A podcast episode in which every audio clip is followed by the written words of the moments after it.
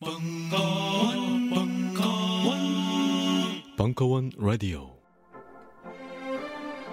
격렬한 런던의 풍경들, 쓰디쓴 리버풀의 눈물, 견고한 맨체스터의 추억, 우울한 베를린의 경기장, 강철 같은 민헨의 힘, 우아한 바르샤의 품격, 떨리는 라이프지히의 예술가들, 뒤틀리는 파리의 리듬.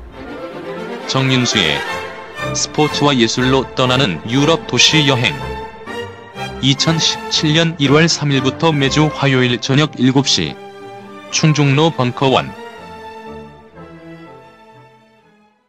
김만건 호모 저스티스 정의의 계보학 2016년 11월 7일 강연 네, 어, 안녕하십니까. 더 정치 철학자 김만건입니다. 어, 뭐 어쩌면 뭐 많이 들어보셨을 것 같기도 한데 되게 누군가가 자기 스스로 정치 철학자라고 하는 건 별로 안 들어보셨을 것 같아요. 그런데 어, 저의 직업은 정치 철학자입니다. 어떻게 하다 보니까 좀 모순된 어, 학문을 하고 있습니다.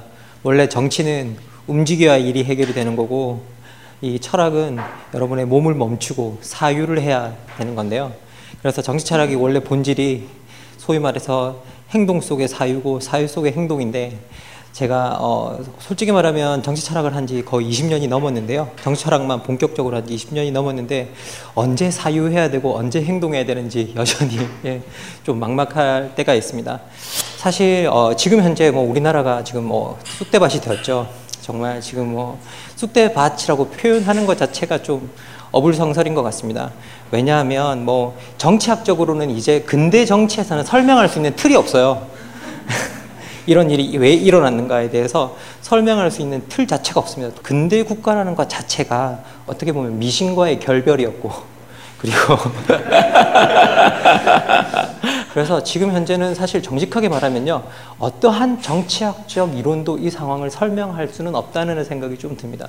그래서 뭐 어 제가 정치학적 틀로 이 상황을 설명하겠다 뭐 이런 건 다 말도 안 되고요.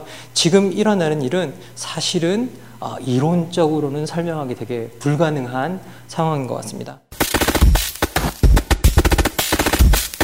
어, 사실 이 호모 저스티스는요, 제가 기획한 지는 한 4년 정도 되는 책인데, 제 전체적인 틀에서는 어, 2008년 촛불 집회 이후에 기획되었던 제 프로젝트 중에 하나입니다. 제가 2008년에 미국에서 유학을 하고 있었는데요. 유학생이었습니다.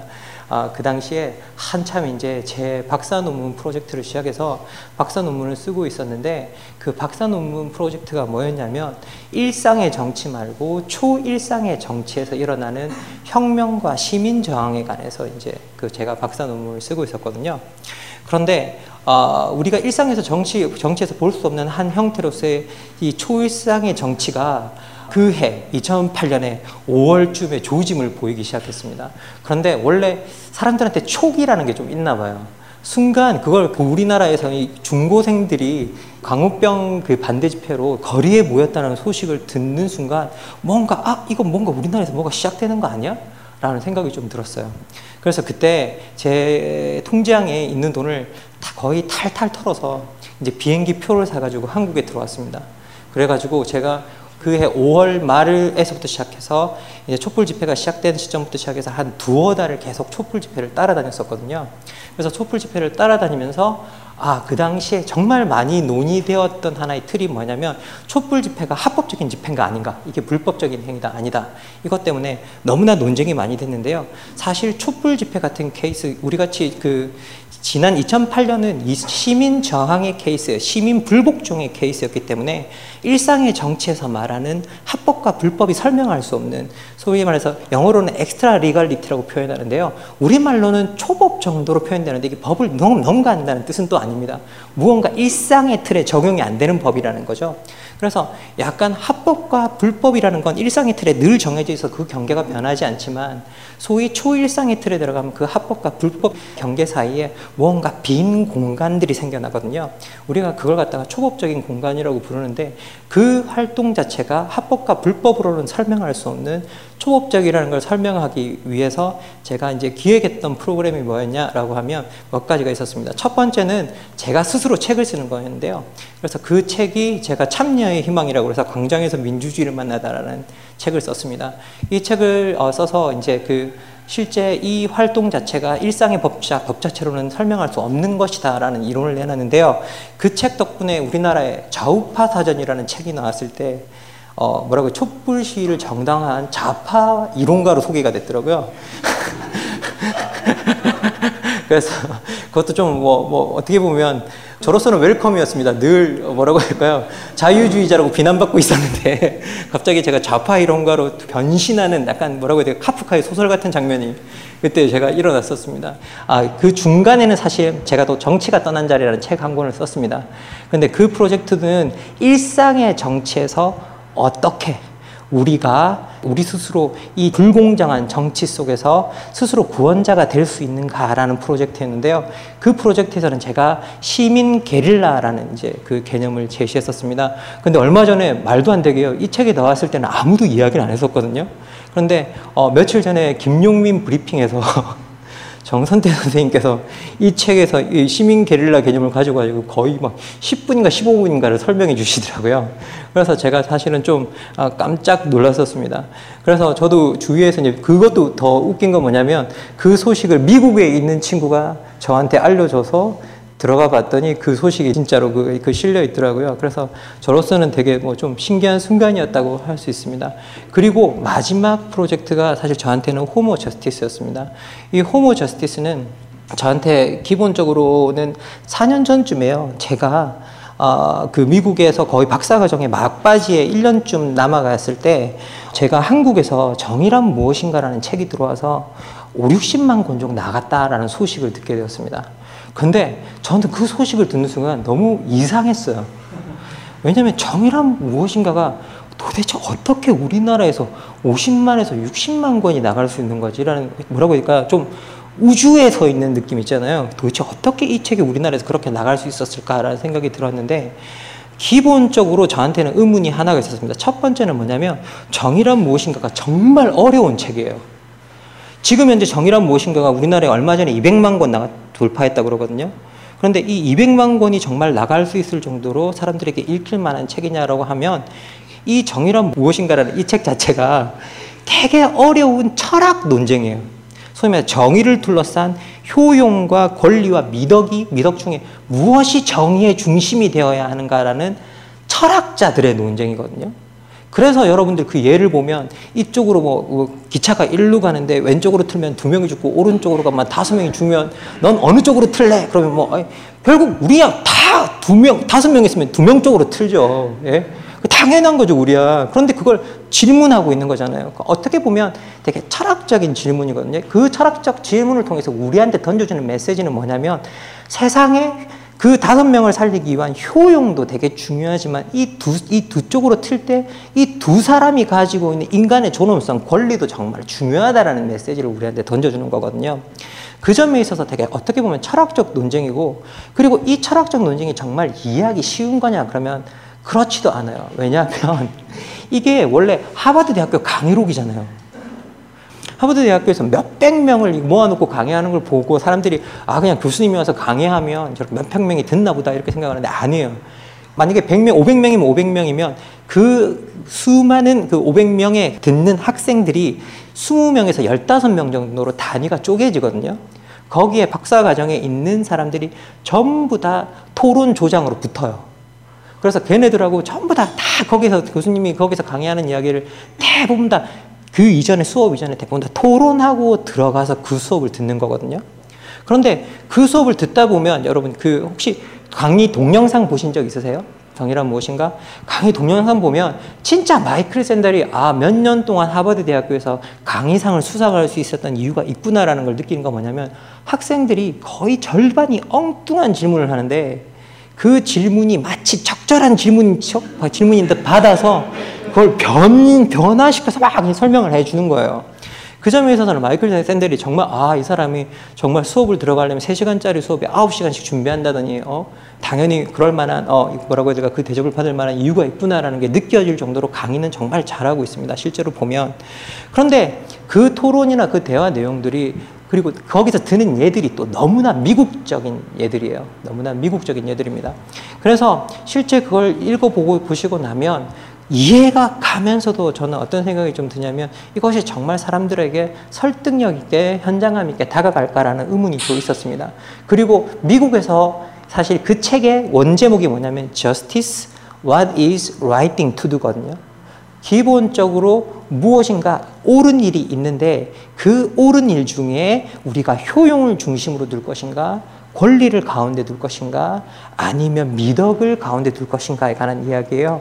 그래서 효용주의자들은 여러분들이 너무나 잘 아시는 공리주의자들로 불리는 사람들이고 권리주의자들은 여러분들이 학교 다니면서 정말 그잘 어, 모르고 막 외웠던 롤스의 정의론 이라는 그 책에 나오는 소위 말해 자유적 평등주의자라고 부르는 자유주의자에 대해서도 되게 평등이라는 걸 추구하는 사람들이 추구하는 겁니다. 그래서 이건 권리주의라고 부르는데요. 권리 중심주의자들을 부르는데 이 권리 중심주의자에는 자유지상주의자들이라고 부르는 극단적인 자유주의자들도 물론 따라 붙긴 합니다. 하지만 자유지상주의자들이 평등이라는 관점에 초점을 맞추지 않는다라는 점에서 실제 이 권리주의라는 입장은 대부분 다 롤지안을 가리키는 말이고요.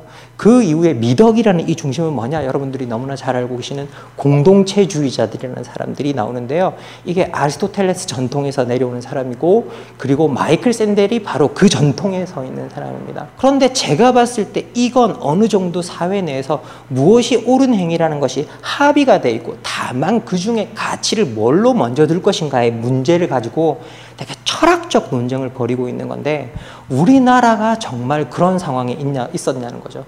제가 그 인식했던 바로는 사실 이명박 정권 아래서 어, 이렇게 말하면 뭐 될까요? 제가 봤을 때는 사실 우리는 정의의 문제상에서 무엇이 옳은가 보다는 제 눈에는 이게 정의와 불의의 대결의 장처럼 여겨졌었거든요. 그러면 이 정의와 불의의 대결의 장이 일어나고 장이 펼쳐지고 있다고 한다면 이걸 인식할 수 있는 정의론의 틀이 필요한데 정의란 무엇인가라는 마이클 샌달 책이 우리나라한테 그 관점, 그걸 분석할 수 있는 틀을 줄 수 있는가에 대한 의문이 좀 생겼었습니다. 그래서 어, 기본적으로 요 틀을 제대로 제공할 수 있다고 한다면 우리 사회에서 기본적으로 2010년 이후 촛불 집회 이후에 우리가 확인할 수 있었던 우리 사회 내에서의 수많은 부정의 문제들을 바라볼 수 있고 분석할 수 있는 틀을 제공할 수 있겠다 싶어서 정의와 불이라는 이 두 개의 틀을 분석할 수 있는 틀을 제공하는 것이 더 바람직하겠다라는 생각이 좀 들었습니다. 그러면 이 틀을 어떻게 제공할 것인가라는 것이 그 문제가 됐었는데요. 어, 사실 어, 정의론을 공부한 사람들은 대부분 다 근대 정의론은 롤 스의 논쟁부터 시작해서 사실은 어, 영미 세계에서는 죽어있던 정의 남론이 거기서부터 살아나서 사실은 대부분 다 모든 정의 20세기 정의 남론은 1970년대 이후의 정의 남론이고 대부분 다 권리라는 이걸 갖다가 철저하게 문제로 삼고 거기에 기반을 깔고 시작하는 논쟁이거든요. 그런데 우리가 알고 있는 이 정의대 불의대 담론은 우리가 조금 더 과거로 거슬러 올라가 보면 더 잘 보이는 틀이라고 할 수 있습니다. 신기하게 이 정의란 무엇인가를 읽어보고 나면 제일 좀 아이러니한 건 뭐냐면요. 공동체주의자인데 공동체주의 부분을 제일 못 썼어요. 신기하게도. 공동체 부분이 어떻게 보면 자기가 너무 많이 알아서 들려주기에 되게 부담스러운 게 생기는데 저도 강의를 가보면 조그마한 것일수록 강의가 잘 돼요. 왜냐하면 더 이상 넘치는 말을 절대 하지 않아요. 점, 넘치는 말을 하지 않고 제 전공일수록 강의가 이상하게 흘러가거든요. 그게 뭐냐면 뭔가 계속 알고 있는 걸 많이 전달하고 싶은 거예요. 그러다 보면 가지를 치고 또 치고 또 치고 또 치고 하다 보면 핵심을 놓치고 엉뚱한 방향으로 가버리는 경우가 있습니다. 자, 제가 여러분에게 이 나눠드린 글은 어디서 나온 거냐면요. 파스칼의 팡세에 들어있는 구절들입니다. 제가 읽어드릴게요. 힘이 동반되지 않는 정의는 권력 없는 것이고, 정의가 동반되지 않은 힘은 전제적인 것이다. 힘이 없는 정의는 하나의 모순인데, 언제나 사악한 이들이 있기 때문이다. 반면, 정의 없는 힘은 비난받는다. 그래서 우리는 정의와 힘을 합해야 하고 이를 위해 정의로운 것을 강하게 혹은 강한 것을 정의롭게 만들어야만 한다. 하지만 정의는 논란에 휩싸이기 십상이다. 반면 힘은 쉽사리 인정받고 논란에 휩싸이지 않는다. 그리하여 우리는 정의에 힘을 실어주지 못하는데 힘이 정의를 뒤집고 정의를 정의롭지 않은 것이라고 말하고 힘을 위한 정의를 주장해 왔기 때문이다.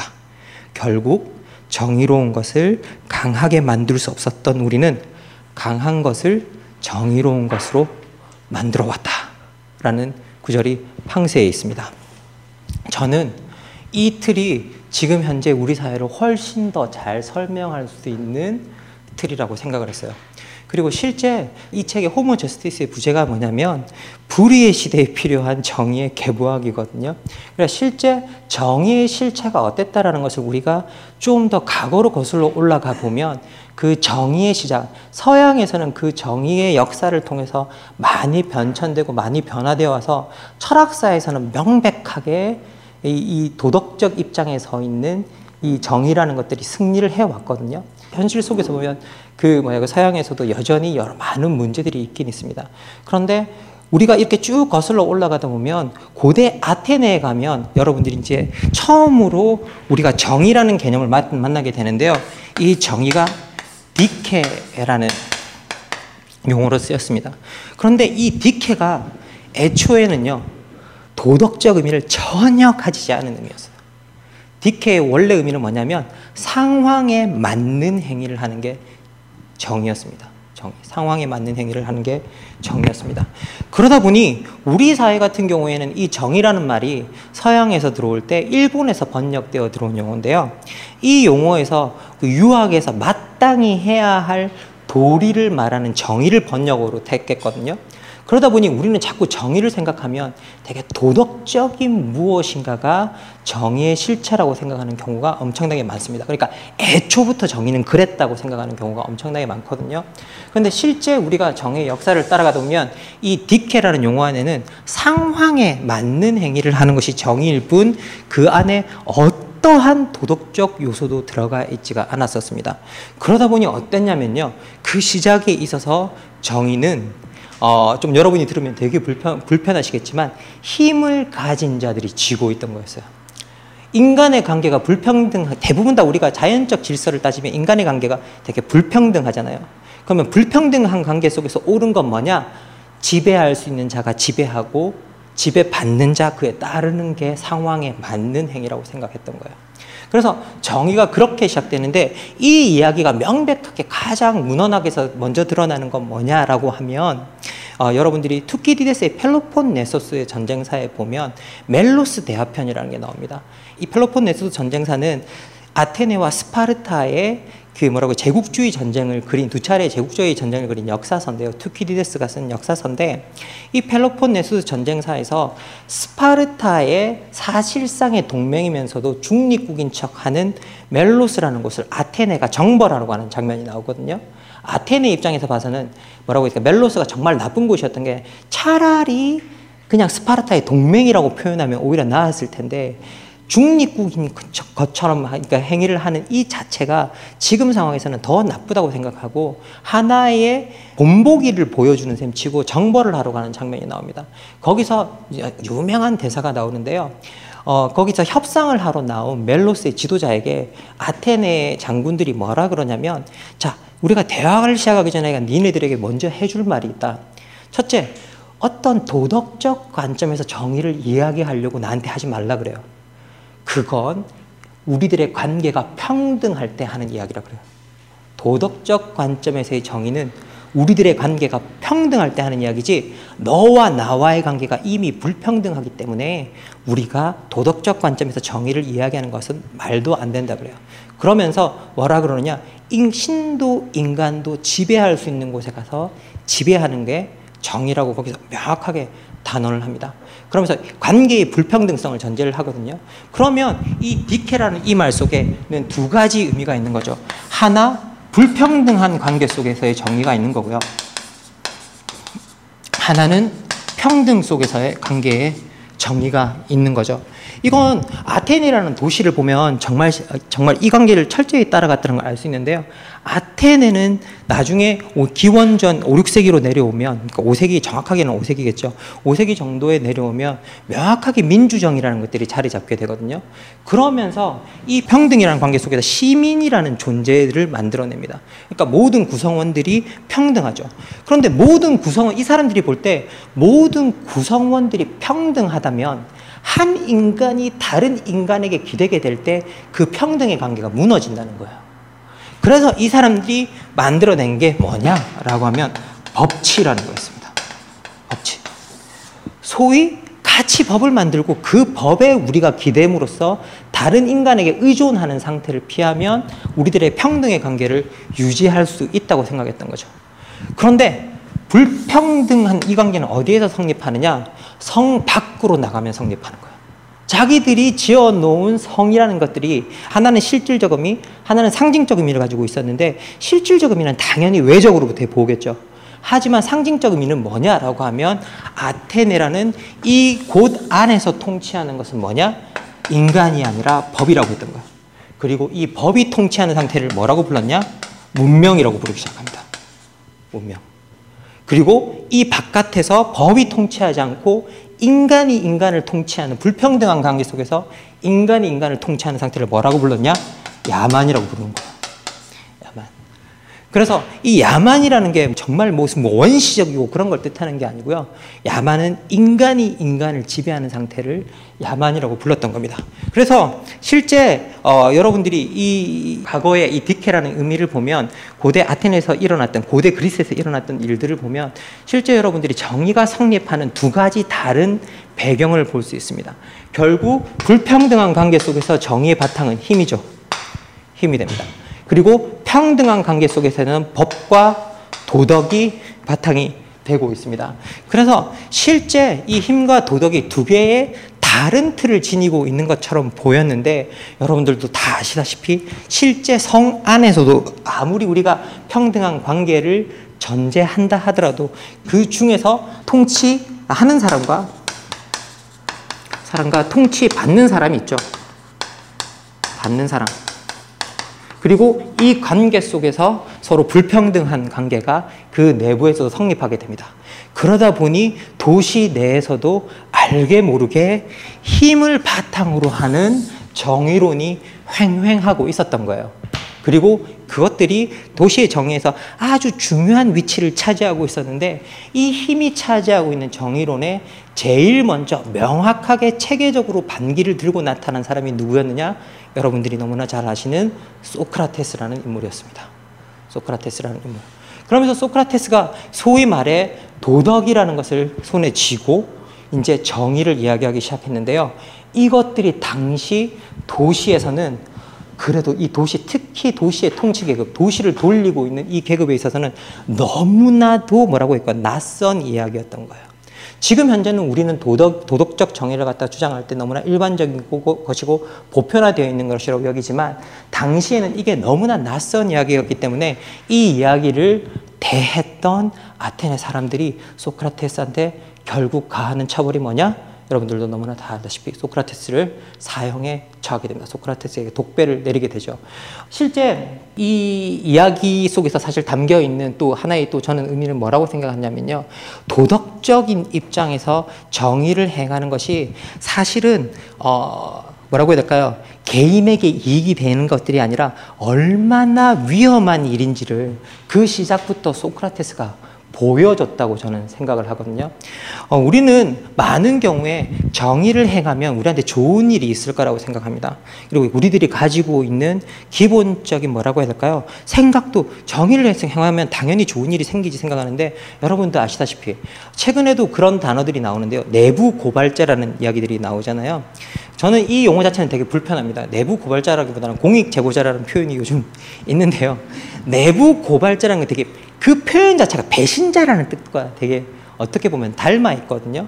그래서 실제 공익 제보자라는 말이 있긴 있는데 이렇게 내부에서 잘못된 것을 무언가 밝히고 나면 여러분들이 뭐라고 해야 될까요? 전문가 정의로운 일을 했기 때문에 뭐 사회적으로 칭찬받고 뭐 하고 그럴 것 같은데 실제 대부분의 내부 고발자들한테 다시 공익 제보를 하겠냐 물어보면 90% 이상은 다시는 안 하겠다 그래요. 다시는 안 하겠다 그럽니다. 자기의 삶 자체가 없어지는 경우가 너무나 많아요. 실제로. 그래서 그 시작부터 사실 도덕적 정의는요, 힘을 가지고, 권력을 가지고 있는, 권력을 가지고 정의를 통제하려고 했던 사람들에게 되게 위협적인 행위였고, 그런 행위를 하는 사람들은 사실상 대부분 다, 어, 어떻게 보면 사회적으로 처벌당하는 경우가 많았습니다. 이제 시대가 지나면서 힘으로 무력으로 제압하는 것들이 아니라 그 방식들이 훨씬 세련된 방식들로 이제 변해 왔을 뿐이거든요. 하나의 예를 치면 도대체 힘을 가진 사람들은 어떻게 도덕적 정의를 제기하는 사람들에 맞서서 그 관계를 비틀어 버리느냐라고 한다면 아주 쉬운 방식으로 쉬운 방식으로 이야기한다면요. 도덕적 정의를 행했을 때 우리가 치루어야 할 비용을 과장하는 방식. 그리고 힘을 통해서 정의를 행사했을 때 그러니까 소위 말해서 효율이라는 이름이죠. 얼마나 그것이 효율적인가를 강조함으로써 우리가 치루어야 될 비용을 줄이는 방식으로 사람들에게 설득하게 되는 거죠. 하나의 예를 들면 우리가 황우석 줄기세포의 그 조작 사태가 있었을 때도 사실 그건 어떻게 보면 과학적으로 보면 어린아이의 목숨을 담보로 하는 위험한 실험에 대한 반대로서 소위 말해서 공익 제보자가 나와서 그 사실을 그 보고를 했던 건데 고발을 했던 건데요. 그 공익 제보자는 8년 이상 자신의 정체를 밝힐 수가 없었어요. 그리고 오랫동안 숨어 있었습니다. 그런데 그 공익 제보자의 표현에 따르면 자신은 명백하게 연구 윤리를 위반하고 도덕적인 어떤 윤리를 위반한 그 행위를 향해서 정의 차원에서 문제를 제기했던 것이었는데 이 논의가 뭐로 바뀌어 있었느냐? 애국적 과학주의로 바뀌어 있더라는 거예요. 소위 말해서 그 도덕적 정의를 받아들였을 때 국가적으로 이뤄야 할 과학적 손실의 문제로 바뀌어 있어서 소위 말해서 그것을 고발했던 PD수첩과 거기에 해당하는 PD들과 PD수첩은 광고를 잃고 소위 말해서 PD들은 처벌을 받고 그 내부 고발자는 뭐, 뭐라고 할까요? 정체도 밝힐 수 없는 그런 상황 속으로 들어가더라는 거죠.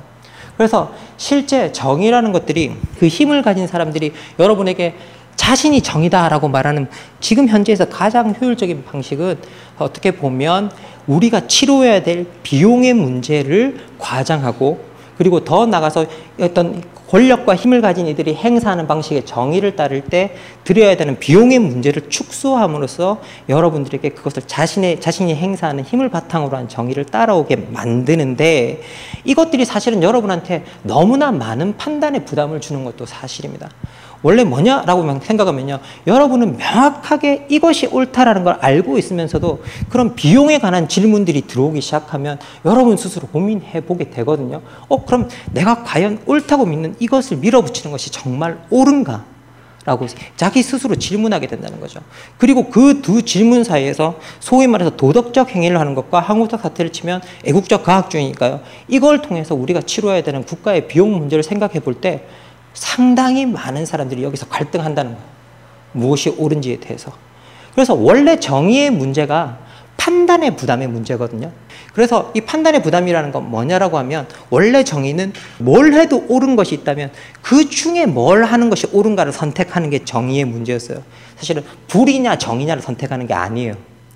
그런데 이 불의가 소위 말해서 비용의 문제나 이런 것들을 가장함으로써 자신의 모습을 정의로 등갑시키고 기존에 있던 정의와 경쟁시키면서 우리한테 판단하고 그 중에 선택하라고 부담을 준다는 거죠. 이렇게 부담이 느껴질 때 여러분들은 이런 선택으로부터 무엇을 하나 과감히 선택하기보다는 많은 사람들이 이런 선택으로부터 등지게 된다는 거예요. 판단하지 않고 물러나게 됩니다.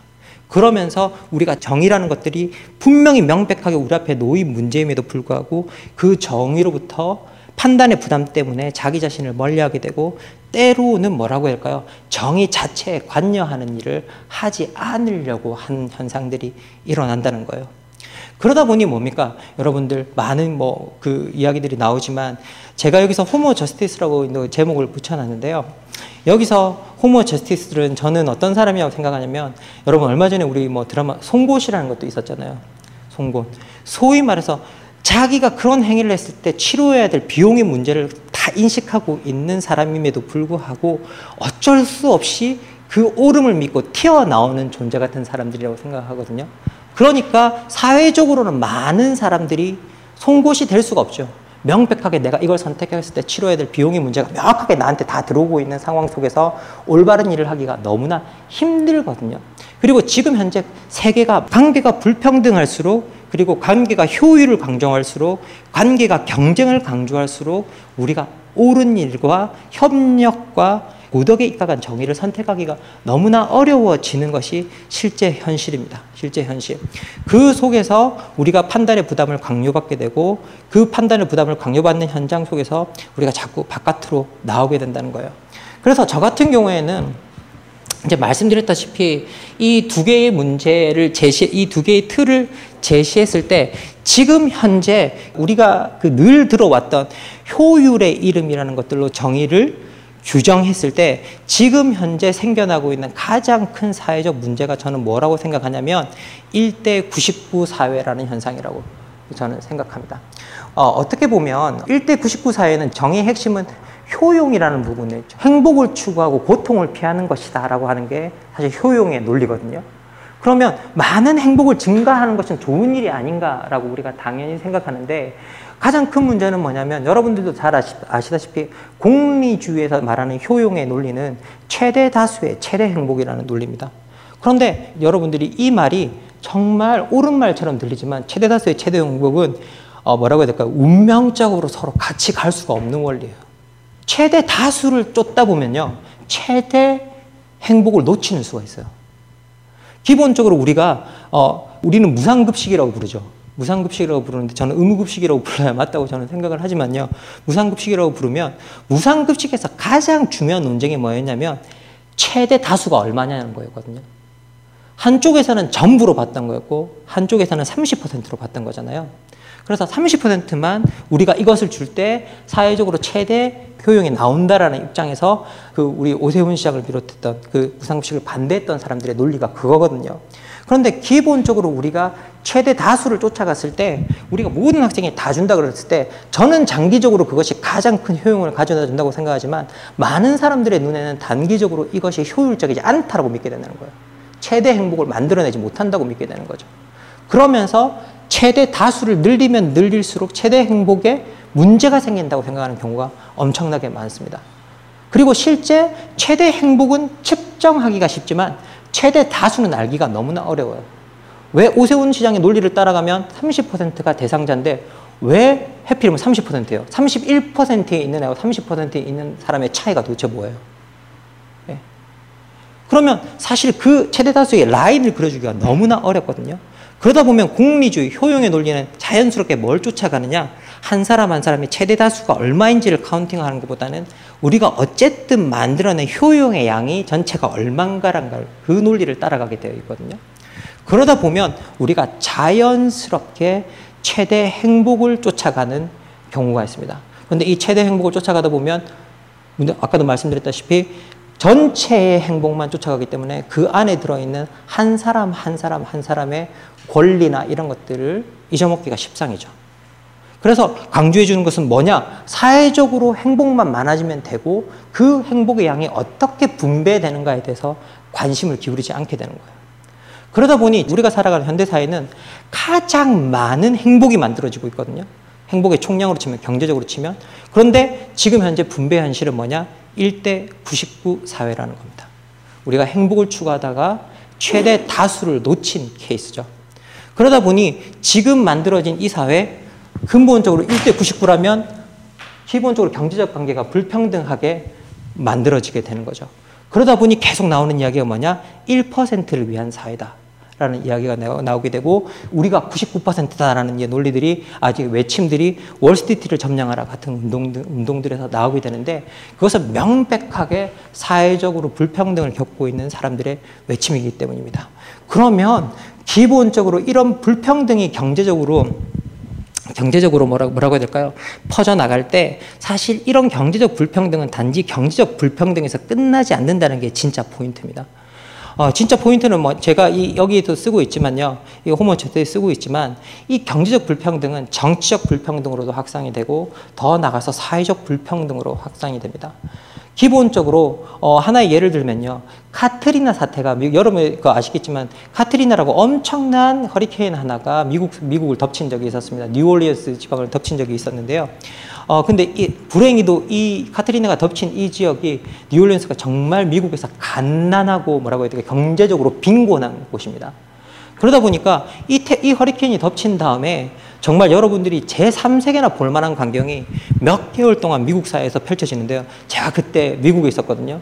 TV 뉴스를 틀면 2개월이 지났는데도 계속 시체들이 떠다니고 있어요. 계속 시체들이 그 지역에 떠나고 있습니다. 국가적으로는 거기에 나와 있는 뭐 부시 그 당시 대통령이 부시였을 겁니다. 부시가 와서 뭐 우리가 빨리 이 사태를 정리하겠다, 뭐 하겠다라고 했지만 실제 사태가 정리되지 않고 있었고요. 더 기가 막힌 건 뭐냐?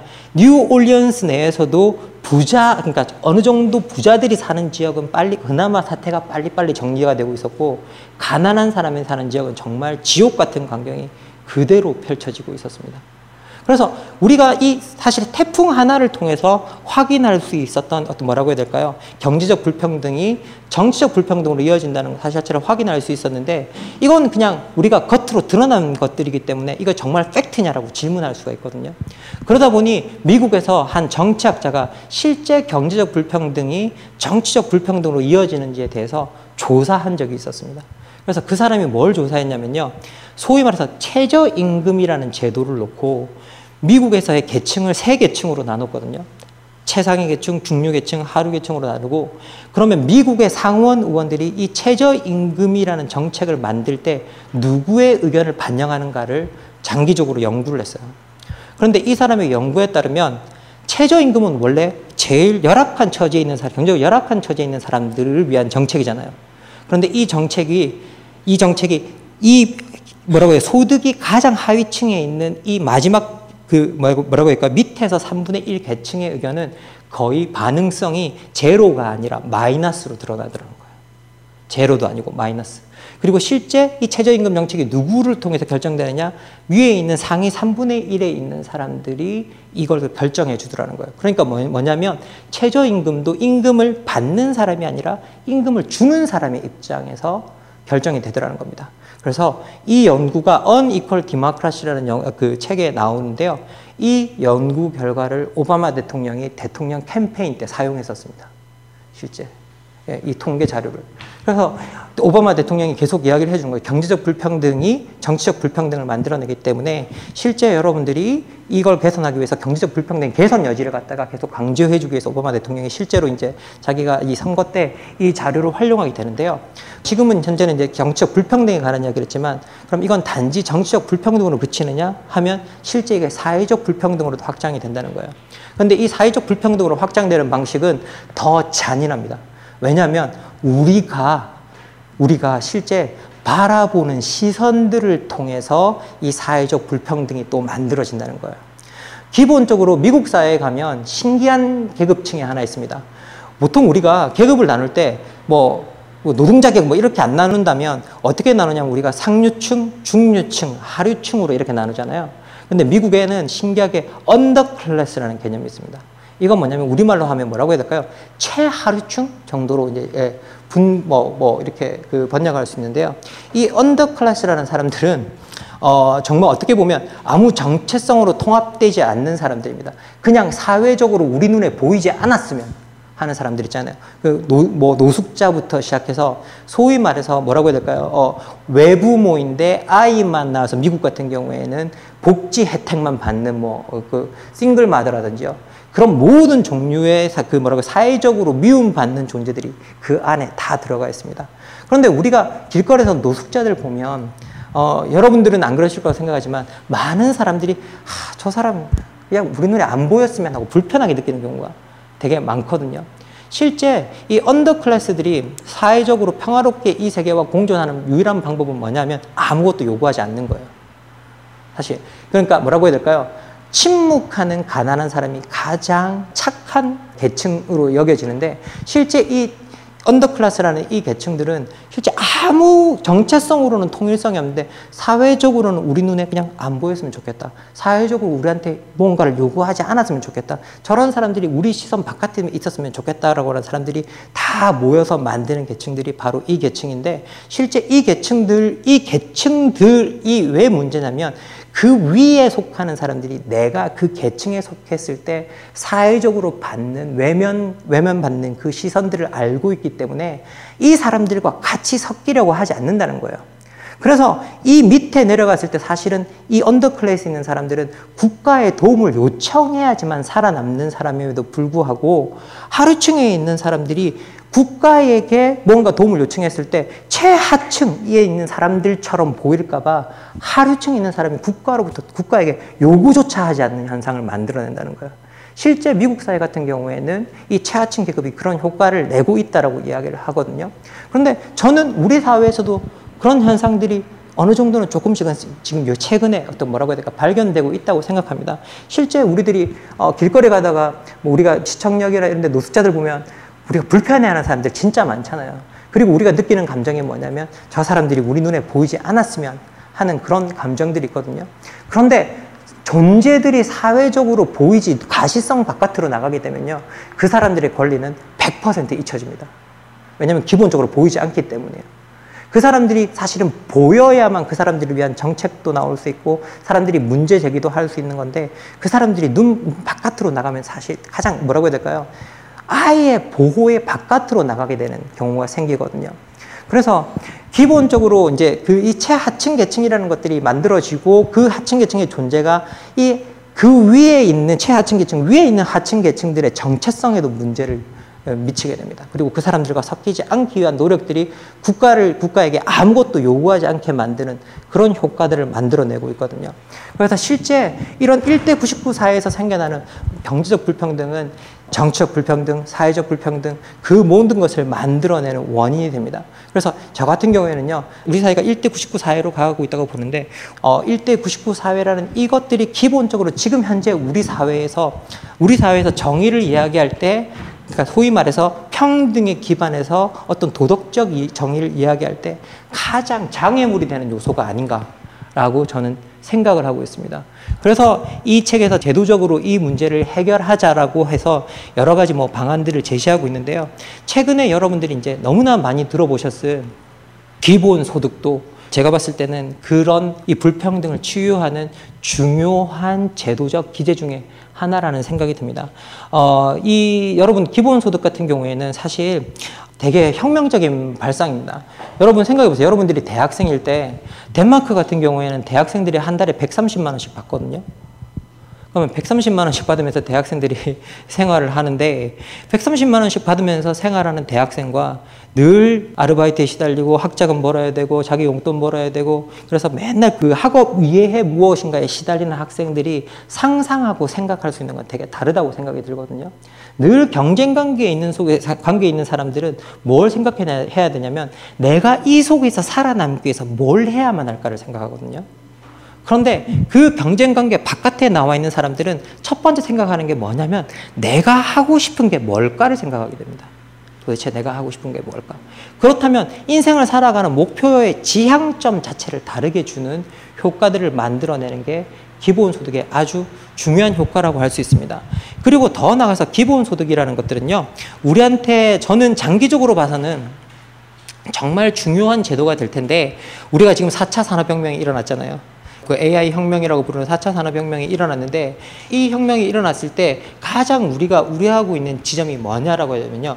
먼 장래에 포스트 산업사회라고 부르는 이곳에서 거의 50%에 이르는 사람들이 직업이 없거나 직업이 있다고 하더라도 아주 불량스러운 파트타임 잡만 남게 되는 그런 직업을 갖게 되는 사람들이 다수가 생겨날 거라는 거예요.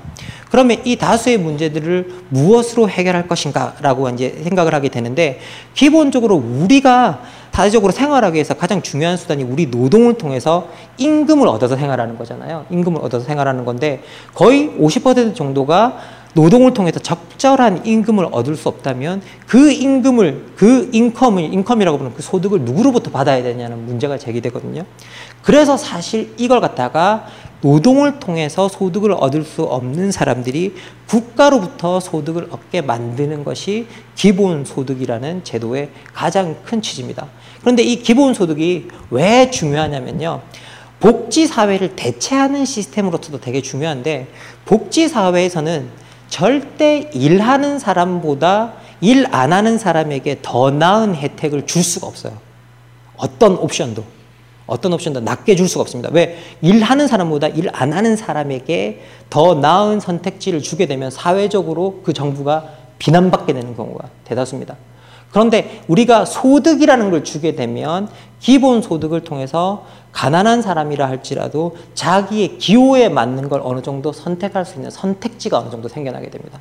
그리고 이것이 실제 시장을 재분배로 돌리는 것보다 1차적 자원 분배로 돌리는 것이기 때문에 훨씬 시장을 유지하는 데도 유리한 제도예요. 그래서 많은 선진국들이 이 기본 제도라는 것들을 갖다가 아 기본 아 기본 소득이라는 것을 새롭게 건설할 국가의 제도로 많이 상상하고 있는데요. 기본적으로 어 우리 그 이번 올해 올해인가요? 그 스위스에서 기본 소득을 놓고 투표를 했는데 예, 그 실패 그 통과가 안 됐잖아요. 그래서 막 그 언론에서 봐라 이거 통과 안 되셨냐 그러는데 화공컨대 15년 내로 그 사회들은 다 기본소득으로 다 전환될 겁니다. 그렇지 않고는 존재하지가 않을 거예요. 그리고 그, 그래서 그렇, 그렇 지 않고는 소위 말해서 그 사회들이 존속되지가 않을 거예요. 그리고 제가 봤을 때 좀 더 뭐라고 해요. 기본소득보다 저가 더 미는 제도는 뭐냐면 우리가 이런 불평등한 구조 속에서 살아가고 있다면 사실은 우리 구성원들에게 어느 정도 공동체가 출발선상에 공정성을 보장하는 제도라고 생각한다면 저는 기본소득보다는 기초자본이라고 부르는 basic capital이라고 부르는 제도가 있는데요. 이 제도가 오히려 더 맞지 않을까 생각하는데 이 basic capital은 뭐냐면 여러분들이 일정 연령에 이르렀을 때 국가가 여러분의 인생을 출발할 수 있는 종잣돈을 주는 제도입니다. 종잣돈을 주는 제도입니다. 그래서 이거는 브루스 애커만이라는 사람이 미국에서는 뭐 연구에서 내놨고요. 과거에 실제로 역사적으로 따라가다 보면 토마스 페인이라는 인물이 제일 먼저 제시했던 제도이기도 합니다. 그런데 이 연구에 따르면요, 어, 그 미국 같은 경우에는 그게 연구가 나온 지가 거의 10년 넘게 돼 가는데요. 그 당시에 8만 불 정도 줄 수 있다고 그랬거든요. 인생을 출발하는 젊은이들에게 우리 돈으로 치면 9천만 원 정도 줄 수 있다라고 이야기를 했던 것 같습니다. 그러면 요즘 뭐 많이 변했으니까 미국 같은 경우에 돈 1억, 줄, 1억 정도는 줄 수 있다고 여겨지는데요. 그 재원은 2%의 부유세를 통해서 마련할 수 있다라고 제시하고 있습니다. 그런데 이 2%의 부유세를 통해서 마련할 수 있는 건 뭐냐면 미국 사회가 사실은 전 세계에서 가장 불평등한 사회예요. 상위 10%의 가장 많은 자산들이 몰려 있습니다. 거의 60% 이상의 자산들이 상위 10%에서 몰려 있어서 그것이 가능한데요. 저는 이 기초 자본이 우리나라에도 가능하리라고 생각하는데 그 이유는 뭐냐? 우리나라가 미국 다음으로 2등이기 때문입니다. 미국 다음으로 어, 그 불평등도가 2등이기 때문이고요. 실제 여러분 어, 아쉽게도 뭐냐면요. 우리나라 국민의 하위 50%가 가지고 있는 전체 자산이 1.7%에 불과합니다. 여러분들 진짜 그 명확하게 아셔야 되는 게 우리가 전 세계 자산 불평도에서 어, 2등을 달리고 있습니다. 그래서 제가 봤을 때는 이 어, 부유세라는 것들이 우리도 어느 정도 설득력 있게 작동할 수 있지 않을까 생각해서 기초 자본이라는 제도를 아, 생각해 보는데 이건 장기적으로 우리가 좀 더 그 근거와 이런 것들을 확고하게 어, 마련한 다음에 뭐 시행해야 될 제도겠지만 충분히 상상 가능한 제도가 아닌가라고 생각을 하고 있습니다. 그런데 제가 계속 이 이야기를 했던 건 뭐냐면요. 우리가 원하는, 우리가 바라는 어느 정도의 정의라는 것들이 도덕적 정의라는 것들이 힘에 바탕한 정의가 아니라 도덕적 정의들이 작동하기 위해서는 어느 정도 평등이라는 틀들이 갖추어져야 되는데 그 평등이라는 틀을 갖출 때 경제적인 부분이 상당히 많은 역할을 하기 때문에 이 이야기를 하는 겁니다. 저는 경제 결정론자는 절대 아니거든요. 경제적 어떤 그런 것들이 정치적 관계와 사회적 관계를 결정한다고 믿는 사람은 아니지만 분명히 경제적 불평등은 사회적으로 무지와 빈곤을 만들어내고 이 무지와 빈곤 자체가 경제적 불평, 아, 그 정치적 불평등, 사회적 불평등을 아, 그 만드는 데는 엄청나게 기여하는 것, 기여하는 것이 사실이고요. 그걸 넘어서 제가 강조하는 건 뭐냐? 불평등이 만연한 사회는 언제나 차별과 혐오가 만연합니다. 지금 현재 제가 우리 사회에서 목격하는 차별과 혐오는요, 우리 사회의 불평등이 깊어지는 이 관계 속에서 분명히 연관성이 있다라고 생각합니다. 그래서 이런 구조들을 어느 정도 평등하게 바꿔놓는다면 우리가 차별과 혐오를 해결할 수 있는 기본적인 제도적 기반을 이렇게 놓아놓는다면 그것이 차별과 혐오를 해, 아, 그 해결하는 첫 스텝이 되지 않을까. 첫 스텝이 되지 않을까라는 생각에 이런 제도들에 대해서 뭐 이야기하게 되었습니다. 그런데 어, 저 나름대로는 이 책을 쓸 때 이렇게 막 멋진 이야기를 하고 있었는데 갑자기 국가가 미신과 주술에 사로잡혀가지고요. 어, 내가 무슨 이야기를 도대체 하고 있나라는 예, 내가, 내가 이때까지 뭐 한다고 이 책을 썼나라고 하는 그런 좌절감을 느낄 만한 어, 그런 일들이 일어나 버렸습니다. 그런데 이 책의 앞부분에 보면요. 어, 소위 그 여러분들이 너무나 잘 아시는 어, 플라톤의 국가에서 나오는 정의론 논쟁이 있습니다. 거기에 보면요. 어, 그 플라톤과 아, 그 거기에 플라톤이 국가에서 주 대화자로 놓은 자기 스승이 소크라테스거든요. 소크라테스와 논쟁을 벌리는 두 중요한 인물이 있는데 한 사람은 트라시마코스라는 인물이고 한 사람은 글라우콘이라는 인물입니다. 이 저는 이 두 개의 틀이 한국 사회의 불의가 불의를 만들어내는 중요한 관점들을 제공한다고 생각하는데요. 이 트라시마코스가 소크라테스와 논쟁을 벌일 때 이렇게 이야기를 합니다. 자꾸 선생님께서는 법이라는 것들이 얼마나 중요한지 이야기하고 계시는데 실제 선생님 생각해 보십시오. 법을 만드는 사람이 누구입니까? 사회적 강자들입니다. 사회적 강자들이 그 안에 자기 이익을 다 심어내놓고 법을 만든다면 약자들이 그 법을 지켰을 때 누구의 이익을 증진시키게 되는 것입니까? 결국 약자들에게 법을 지킨다는 것은 강자들에게 강자들의 이익을 향상시켜 주는 것에 불과하지 자기에게 도움이 되는 것은 아무것도 없습니다라고 주장을 하거든요. 트라시마코스는 이름 그대로 글자 그대로 하면 마구 우기는 사람이란 뜻이랍니다. 그런데 막 우기는 게 아니에요. 제가 봤을 때 이게 어느 정도 포인트가 있어요. 실제. 만약에 트라시마코스가 말하는 방식대로 실제 사회적 법률 제도가 그렇게 장악되어 있다면 즉 현대적 용어로는 뭐게, 뭐예요? 소위 말해 법을 강자들이 법을 설정하고 그 법을 지키는 것을 정의라고 부른다고 그러거든요. 트라시마코스가. 그러면서 그 법을 지키게 만든다는 건데 자발적으로 지키게 만든다는 건데 이게 현대적 용어로 헤게몬이에요. 자발적 동의를 이끌어낸다는 거죠. 그래서 소위 말해서 법을 자기의 헤게모니 수단으로 활용한다 그러거든요. 그러면 이게 한국 사회에서 봤을 때 어느 정도 설득력 있는 틀이 될 수도 있다는 생각이 듭니다. 그리고 또 나머지 글라우콘의 이론을 보면요. 글라우콘이 소크라테스와 논쟁을 펼치면서 하는 말이 뭐냐면 어, 기본적으로 어, 권력이 견제되지 않는다면 않는다면 그 권력은 철저하게 정의를 무시한다 그래요. 견제되지 않는 경우는 철저하게 정의를 무시한다 그래요. 그런데 이게 어떤 이야기부터 출발하냐면 기게스의 반지라는 이야기로부터 출발합니다. 이 기게스의 반지가 뭐냐면요. 플라톤이 국가에서 제한되지 않는 권력의 난폭성이라고 그래야 되나요? 그런 것들을 설명하기 위해 쓰는 하나의 어, 옛날 우화인데요. 이 기게스라는 인물이 원래 리디아라는 국가의 왕의 양들을 돌봐주는 양치기였어요. 직업이 양치기 그 뜻이 있겠죠. 양치기였는데 하루는 지진이 일어났는데 그 지진이 일어난 일어, 일어난 가운데 딱 보니까 동굴이 하나 생겨났다는 거예요. 그런데 그 동, 호기심에 그 동굴 안으로 들어가서 어떤 시체를 발견하게 되는데 그 시체에 끼워져 있던 반지 하나를 발견됩니다. 근데 그 반지를 빼서 자기 손에 끼고 나와요. 그런데 기계스가 나중에 알게 된 사실이었는데 이 반지를 돌렸더니 위쪽을 아래쪽으로 돌렸더니 자기 모습이 보이지 않더라는 거예요. 그리고 이렇게 다시 올렸더니 자기 모습이 보이게 됐다는 거죠. 그래서 이 반지의 힘을 알게 된 기게스가 그 이후로 한 일은 뭐냐? 바로 온갖 나쁜 일을 저지르다가 왕궁으로 가는 마체에 올라타서 왕궁에 들어가서 그 자기가 모시던 왕을 죽이고 그 왕비와 결혼해서 참주가 된다 그러거든요. 그래서 소위 말해서 이 보이지 않는 반지에 보이지 않는 힘 자체가 소위 뭐라고 해야 될까요? 나쁜 권력의 원천이 된다고 이야기하는데 비밀스러 비밀스러움이 권력의 원천이 되어 버렸다 그러는데 이 모티브가 그대로 흘러나온 영화가 여러분들이 너무나 잘 아시는 반지의 제왕이라는 영화예요. 반지의 제왕이라는 영화. 그리고 이 모티브를 연결시켜서 반지의 제왕에 보면 여러분 영화로 이야기한다면 반지의 제왕 마지막 3부가 왕의 귀환이잖아요. 아라곤이라는 인물이 왕인데 그 귀환하는 왕인데 이 아라곤이 전체 영화에서 유일하게 반지와 처음부터 끝까지 거리를 두는 사람이에요. 마지막까지. 그러니까 뭐예요? 권력을 공개적으로 취득한 사람만이 영광을 누릴 수 있다는 메시지를 사실은 전달하고 있는 거거든요.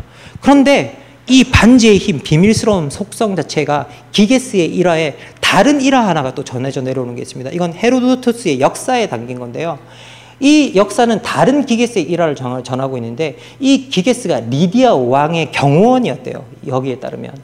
그런데 이 리디아 왕이 약간 정신적으로 문제가 있는지 맨날 자기 기게스한테 와가지고 야 우리 와이프가 얼마나 이쁜지 알아? 맨날 이렇게 자랑을 하는 거예요. 그래서 기게스 입장에서 봤어도 참 대답하기도 곤란하고 그래서 이제 기게스가 계속 그러고 있으니 안 뭐 이러고 있으니 야 네가 안 믿는 것 같은데 오늘 저녁 내 와이프가 우리 침실로 왔을 때 우리 와이프가 얼마나 이쁜지 네가 확인할 수 있도록 숨어서 확인을 하라 그러는 거예요. 그러니까 실제로 왕이 시키니까 기게스가 그걸 해요. 그런데 왕비가 그 사실을 눈치챕니다. 그런데 끝까지 모른 척하고 나갔다가 나중에 기게스를 찾아가서 이 왕을 죽이고 권력을 가져가라 그래요. 실제 그래서 이 경호원이 이 왕을 죽이고 권력을 가져가게 됩니다. 그런데 여기서 이 일화에서 드러나는 건 뭐냐면 여기서 이 리디어 왕이 보여준 곳이 침실이거든요. 침실. 권력의 속성이 가장 깊은 곳에 있는 이 비밀이 드러나면 비밀이 드러나면 권력의 힘이 풀린다라는 뜻이에요. 그래서 실제 권력의 강성함은 원래 비밀스러움에서 나온다는 거거든요.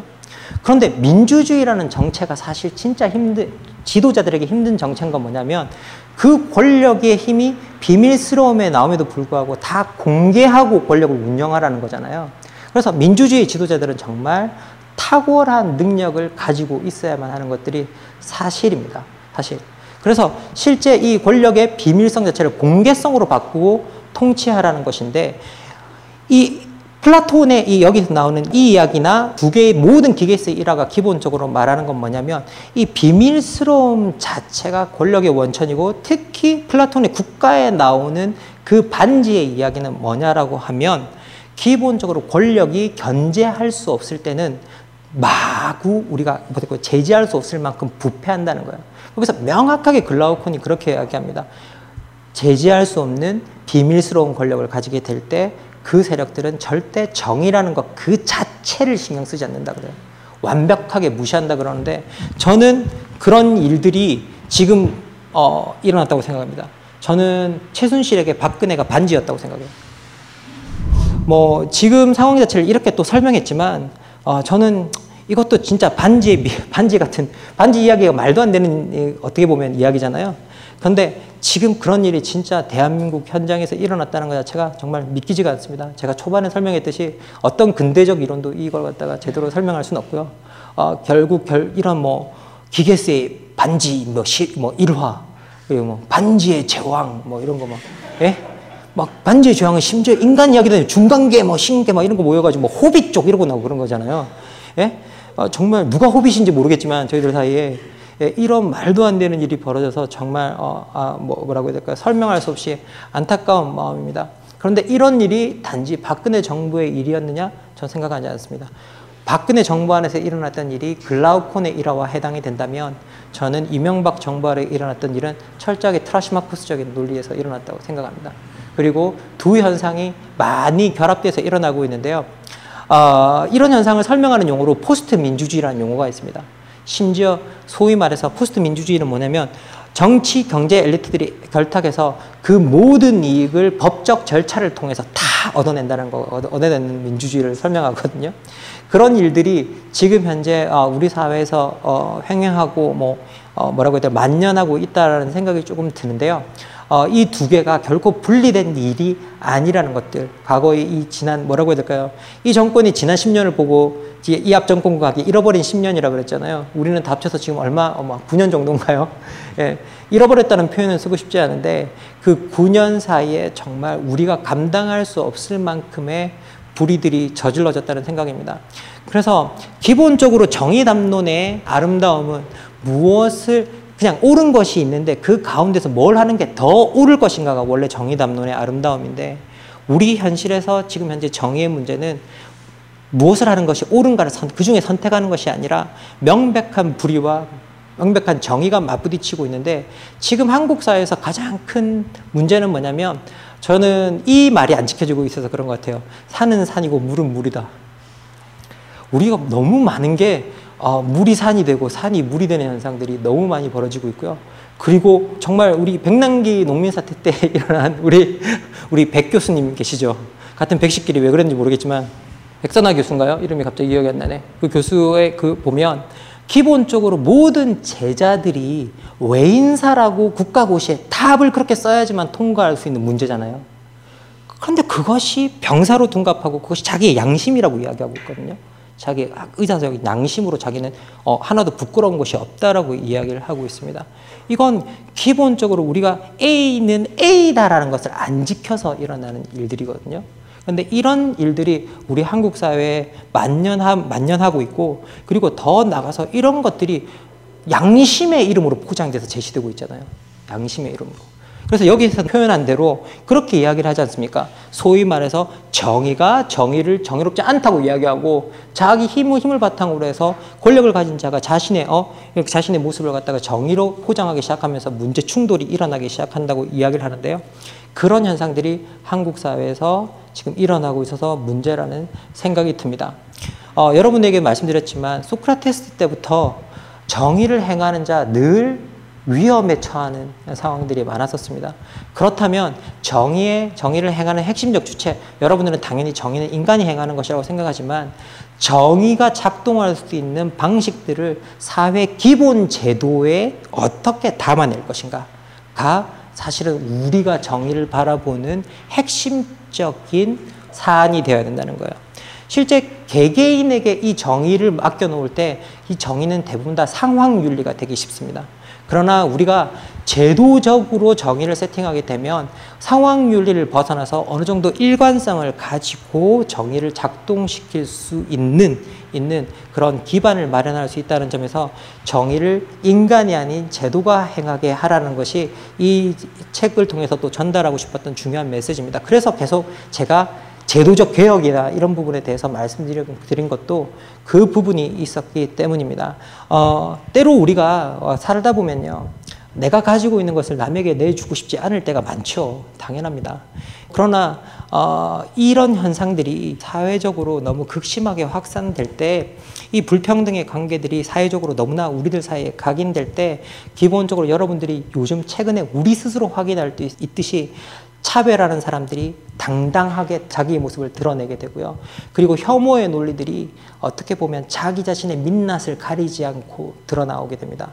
그래서 차별과 혐오는 제가 볼 때는요, 불평등이 만연한 곳에서 자라나고, 그곳에서 싹트고, 그곳에서 커가고, 이, 이 불평등 관계 속에서 차별과 혐오는 자신의 이름을 정당화시키고, 그리고 이것을 정당화시키는 어떤 정책 리더들이 나타났을 때, 그것을 따라가면서 파시즘으로 변하게 됩니다.